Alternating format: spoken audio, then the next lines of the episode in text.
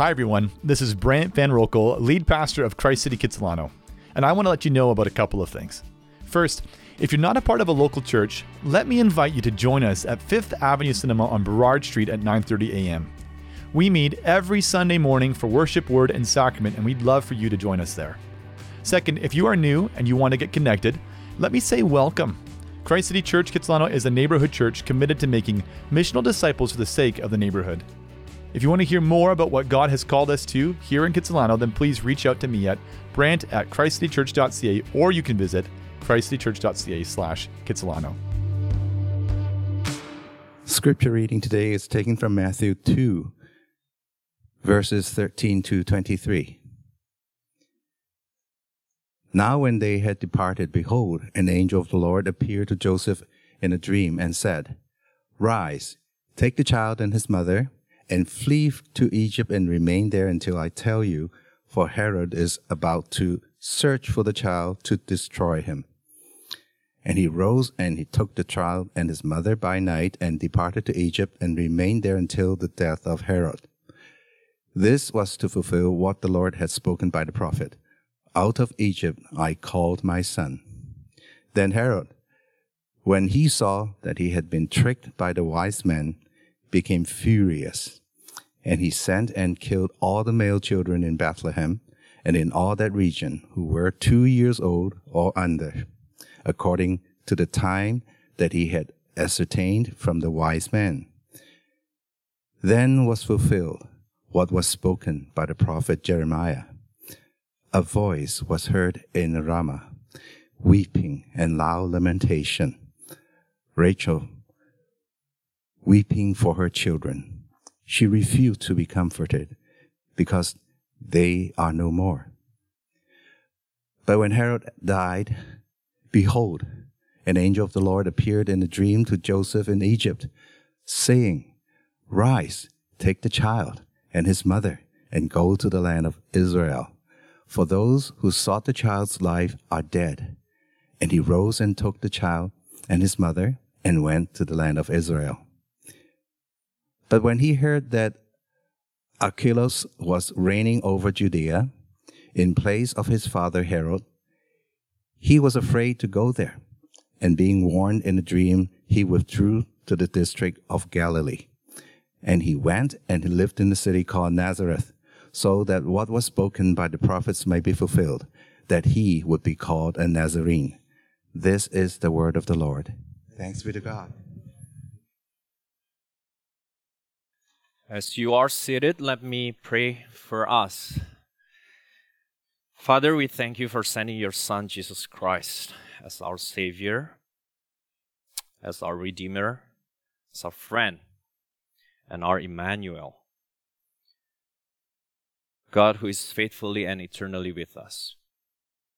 We pray that your Spirit will work in our hearts this morning as we read and meditate your word. In Jesus' name we pray. Amen. Good morning, Christ City. My name is Alvin, part of the team here. And if I don't see you tomorrow, Happy New Year. I think it's it's okay to say Happy New Year because half of the world's already celebrating New Year's. We're just so late. Everything is so late in Canada. Uh, I hope you're excited for the new year. How do you feel about it? Got your plans sorted out? Got your resolutions? I just learned last night that some of our men are starting a Bible reading plan, Bible reading plan together, and they're going to keep each other accountable. Isn't that amazing? To read the Bible together. Or if you're thinking um, starting a fitness or a workout routine, Canadian Tire's flyer has lots of gym equipment on sale this week.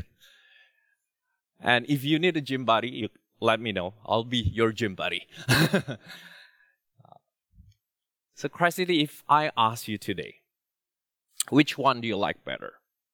Which one do you like better, Christmas or New Year? Christmas or New Year? Christmas. Why? because Christmas always gives us good mood, doesn't it? And just um, and we wish, you know, like Christmas lasted or all year long. You know that I know someone who actually plays Christmas songs throughout the year, every single day. She said that you see my Spotify play- playlist is all Christmas songs. And maybe you do too, and that's okay. You know, I'm not judging.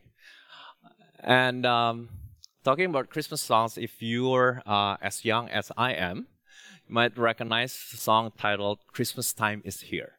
By a music group called uh, Surface. It goes like this Why can't every day be just like Christmas? Everybody seems to feel the same.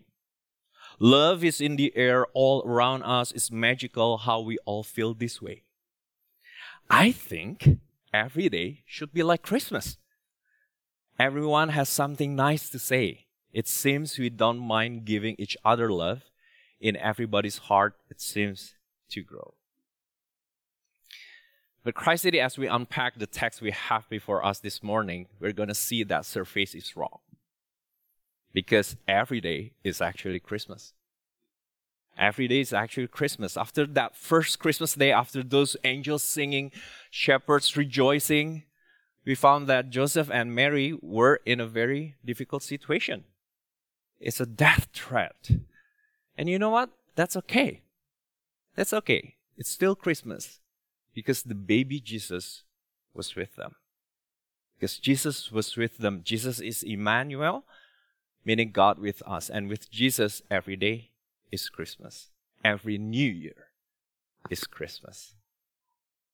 And with that same conviction, let's face the new year with faith and confidence that Jesus loves us. He cares for us. He is here with us. And no matter what challenges 2024 may bring us, He is here with us. So, three points for us this morning as we learn about Jesus, our Emmanuel Savior. His identity, he became like us. His humanity, he walked among us. And his humility, he came for us. First, his identity, he became like us. Matthew chapter 2, verses 13 to 15a. Now, when they had departed, behold, an angel of the Lord appeared to Joseph in a dream and said, Rise, take the child and his mother, and flee to Egypt, and remain there until I tell you for Herod is about to search for the child to destroy him. And he rose and took the child and his mother by night and departed to Egypt, and they remained there until the death of Herod. God, who created the universe, the all powerful, came to earth, and he came to earth as a baby. And like any other normal human babies, he had limitations. It's like us. When threat comes, he depends on others to keep him safe. But you might be wondering, isn't Jesus special? I thought that he's got the Son. You know, there's one thing that uh, I keep hearing for, from our government, especially during COVID. Do you know what it is? We want to always keep Canadians safe, right? Keep Canadians safe. And you know what? I believe God is much more capable than our government. God can certainly and easily keep Jesus safe. But you see, Jesus had to flee to Egypt. Jesus had to flee to Egypt. This is the angel's direction. Now, what's with Egypt? Politically, Egypt might have been a safe refuge for this young family, although it's quite far for them to travel especially in the middle of the night. There's more to it. Let's look at verse 15b. And this is the first of the three fulfillments we're going to look at today. Matthew 2:15b that this was to fulfill what the Lord has spoken by the prophet. Out of Egypt I called my son. And this is a direct quotation from Hosea, an Old Testament prophet, and this is what the Lord said through him. Hosea 11, verse 1. When Israel was a child, I loved him, and out of Egypt I called my son. Hang on, does this prophecy say about Israel or God the Son? What do you think? When Israel was a child, I loved him, and out of Egypt I called my son. Is it about Israel or God the Son? It's actually both, isn't it? It's actually both. There's a book in the Old Testament called the Book of Exodus. And by the way, we're going to study that next year together every single Sunday. And I hope you join us next year. And in that book, we are told how God brought the people of Israel out of Egypt through Moses. And this happened 1300 years before Jesus was born. But now, when Jesus was born, the people of Israel, where, where were they? They were no longer in Egypt. They were already in the land, the land of Israel. So why did Jesus have to go to Egypt? You see, the people of Israel were already out of Egypt, but their hearts were still in Egypt. Physically, the people of Israel were in the promised land, but spiritually, they were still oppressed and enslaved by sin. And I think this is actually Exodus 2.0. This is the new Exodus. You see, this is more than just Jesus fleeing to Egypt. This is actually God the Father is sending his son to Egypt. You see this? And he did this because that's where his people truly were. And that's where we truly are. And He wants us to get us out. You see, by going to Egypt, Jesus wanted to show us that when He became human, He didn't become a superhuman. Jesus is God the Son, He is 100% God, but He is also 100% human. And being human, He didn't hesitate for one second to be like us. And it's not an upgrade. Should we be proud of it, you know? it's a cosmic downgrade. It's God the Son became human, became so limited like us. You know, I remember when I was still young, I remember that I always look up to my eldest brother. He's the handsome guy, very hip, very cool. And I thought I'm going to be cooler if I can uh, look like him. You know, he wears jeans. I want to wear jeans too. He wears vests. I want one too. You know, back in the day, people wear vests. Very cool, you know, with all the patterns. He wears glasses. Looks so cool. I said, I want to wear glasses, but how? So I watch TV so close like that. so that I my eyes will get ruined and I need glasses. Well, water under the bridge, but yeah. But you know what's weird? Um, I want to be like him, but he never wanted to be like me. Wonder why? Maybe because it's a downgrade for him. You know, in becoming like us, Jesus was downgrading a lot. And he did all this so that he can be with us and get us out of Egypt. And only when he get us out from Egypt that we can be like Jesus. His true children, his true Israel, God's true people. Out of Egypt I call my son. Who's the son? It's Jesus Christ. Out of Egypt I call my son. Who's the son? Those who believe in Jesus. If we're really honest, many times we are not satisfied with ourselves. We wish we were a different, a better person, and that's why we have resolutions in the new year, right? We thought things would be different if we were richer, if we were stronger. For some people, if we were taller, if we were more good looking, if we were thinner, or maybe larger for some people. If we had hair, if we had no hair, if we had more hair, if we have less hair, you know, like all about hair. Uh, um, not to offend anyone here, but but Christ did know and believe this today. Jesus loves you. Jesus loves me, and He loves all of us. He loves us just the way He created us. And we know this because he was willing to be identified with us. He is willing to become like us. He fled to Egypt for us. So that is our first point. Jesus is our Emmanuel Savior, and He became like us. And in becoming like us, He also walked among us. Our second point, His humanity. He walked among us. Matthew chapter 2, verse 16. Then Herod, when he saw that he had been tricked by the wise men, so never ask the wise men because the wise men can trick you. Very common. became furious and he sent and killed all the male children in Bethlehem and in all that region who were two years old or under, according to the time that he had ascertained from the wise men.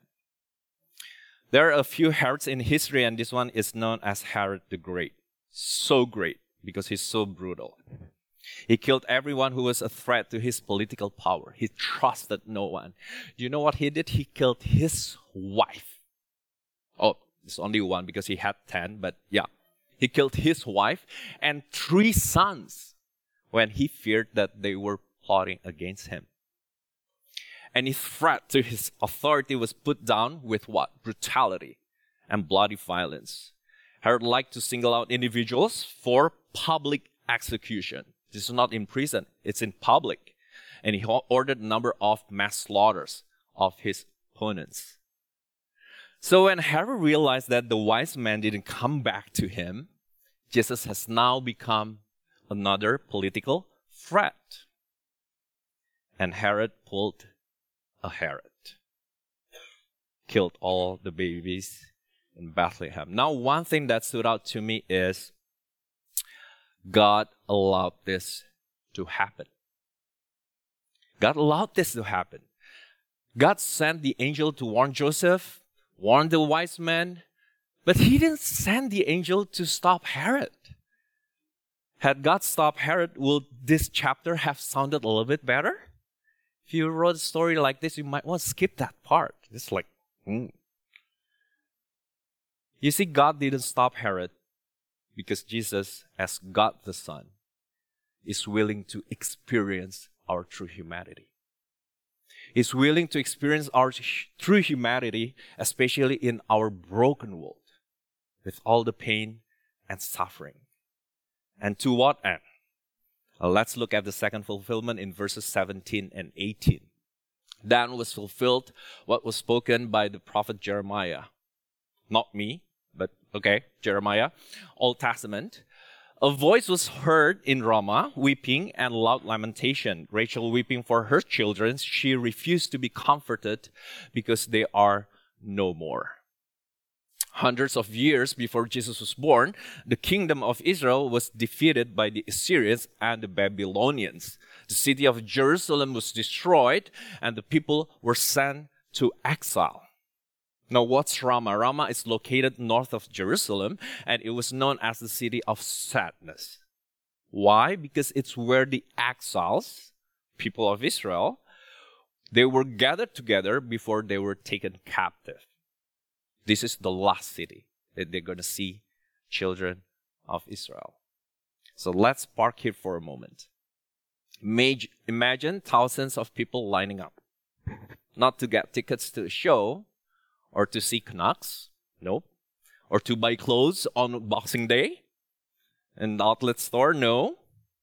But they're on their way to captivity, to imprisonment, to exile. We saw a little bit of this when we watched um, movies about Nazi, right? It's horrific. Rachel weeping for her children, she refused to be comforted because they are no more. This is a strong language of deep, very deep, and inconsolable sorrow. When Jesus came, Israel was not in exile anymore. They're back in the promised land, but there's still sorrow and sadness. And you know why? Because God was not on the throne. God was not there and, and sin still reigned. Sin still reigned. Jesus became like us, but he's also unlike us. He's like us, but he's also unlike us. Jesus was born sinless. He lived a perfect life without sin because he is God. But when he came, he didn't sanitize himself. He didn't separate himself from our reality, from the reality of sin and its consequences, from the pain and suffering. Instead, he chose to walk with us, to be with us, even in the midst of those pains and suffering. So Christ this tells us that God is not the God who dismisses pain and suffering. Our God is not the God who dismisses pain and suffering. Yes, suffering is the direct result of sin and disobedience, whether it's ours or of somebody else. But suffering is present not because God doesn't love us. Suffering is present not because God doesn't care for us. And suffering is present not because God is absent. Jesus is here with us, walk with us through pain and suffering. Jesus came down to us to bring his peace for us, but it doesn't make all that sorrow, pain, suffering, darkness magically disappear overnight. Doesn't do like that. Jesus became like us by going to Egypt because that's where we truly are. Now, Jesus walked among us through pain and suffering because that's what we face every day. Because that's what we face every single day. We've had stories where Christians, particularly from the affluent country like us here in Canada or in the US, spend their vacation days by going to remote places in the world for what they call missions. They usually visit the poor, marginalized people. They brought food, they brought medicine, they built houses there, facilities for these poor people. And this is awesome. But normally, they could only stay there for a week, two weeks, a month, and they had to leave. And usually, they will never meet with the same people ever again. So a church in Indonesia I was part of does this kind of missions, and a while ago we asked them, we asked the people we helped, how do they how they feel about this kind of approach to missions? Come and go, come and go. Of course, they were so grateful. They were very appreciative for the help and the kindness brought to them. But they prefer the missionaries who stay. They prefer the ones who stay. They wanted the ones who are willing to live the city and faithfully live with them. Live the city, live with them, and walk among them to go through what they go through. And it's not that many. And that's what Jesus does to us. He faithfully stays with us. He walks with us. And It's more than that. He's turning our mourning, our sorrow into joy. The fulfillment quotation in verses 17 and 18 we just read was taken from Jeremiah chapter 31. And in that same chapter, we can also read the promise of God's deliverance for us. Jeremiah 31 verses 13b to 14. I will turn their mourning into joy. I will comfort them and give them gladness for sorrow. I will feast the soul of the priest with abundance and my people shall be satisfied with my goodness, declares the Lord. I will turn their mourning into joy. This is what Jesus does.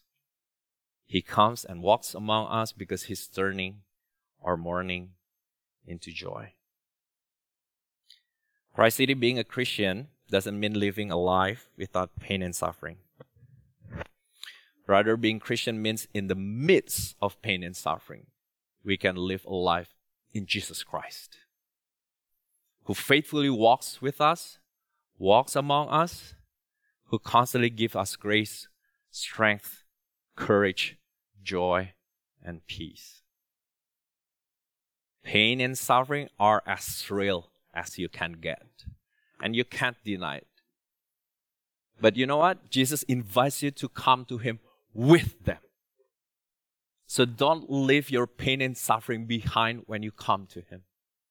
Come with them because that's what He came for. And He will deliver you. Jesus, our Emmanuel Savior, came down to us to be like us and to walk among us. And He did all, all of this for us. And this brings us to third and final point his humility his humility he came for us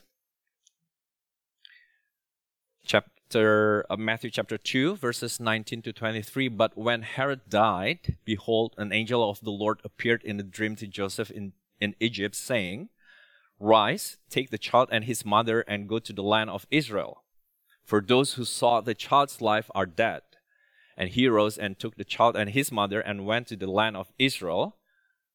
But when he heard that Archelaus was reigning over Judea in place of his father Herod, he was afraid to go there, and being warned in a dream, he withdrew to the district of Galilee. And he went and lived in a city called Nazareth, so that what was spoken by the prophets might be fulfilled, that he would be called a Nazarene. Nazarene means from Nazareth. Now, Nazareth is a very small and insignificant city.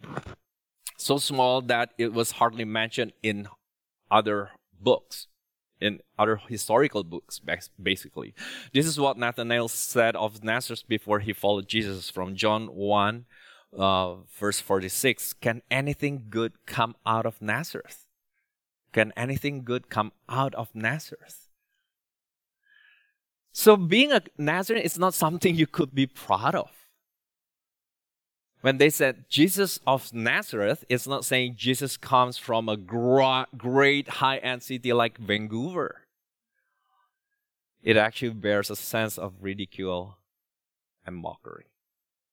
Jesus of Nazareth. Hmm.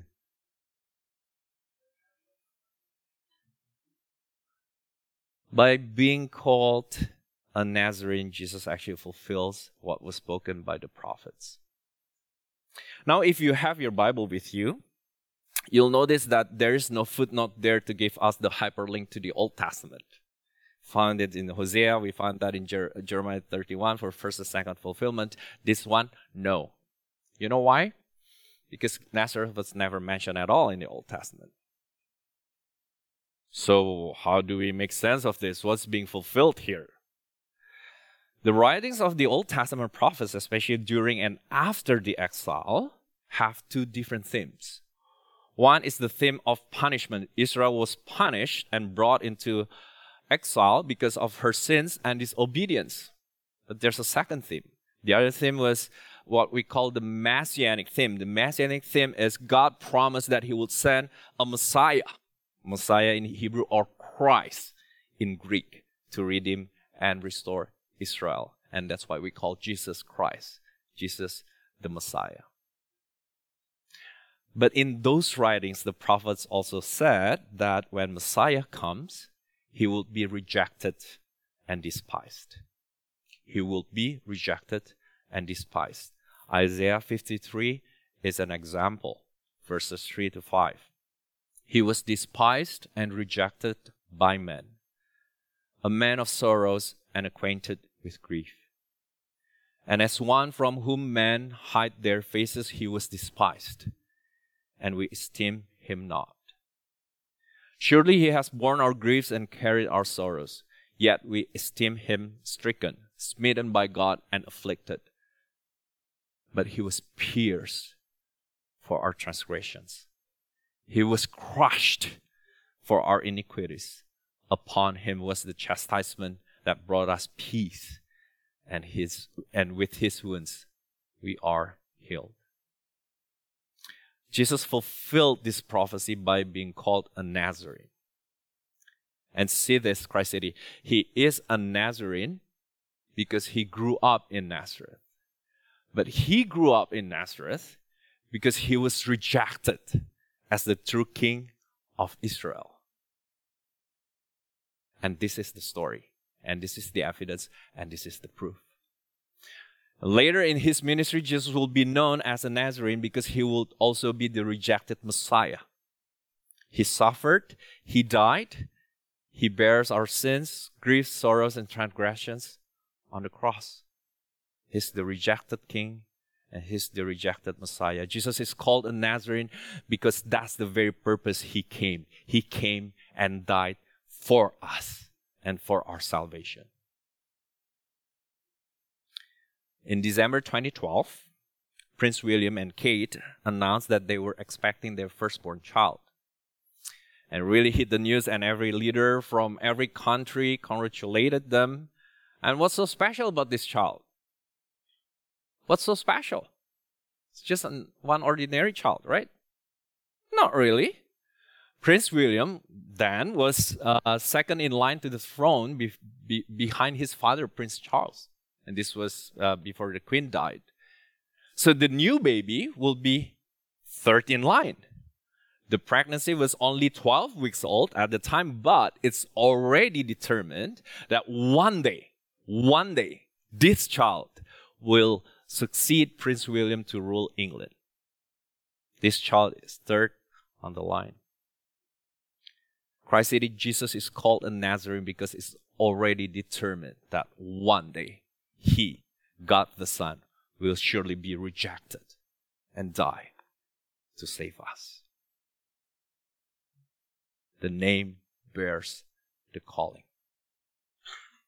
By becoming human, God the Son gave up what is rightfully His, took up what is justifiably ours, so that we can be eternally His. Let me repeat that again. By becoming human, God the Son gave up what is rightfully His, and that is His throne in Jerusalem, and took up what is justifiably ours, and that is the punishment for our sins, so that we can be eternally His.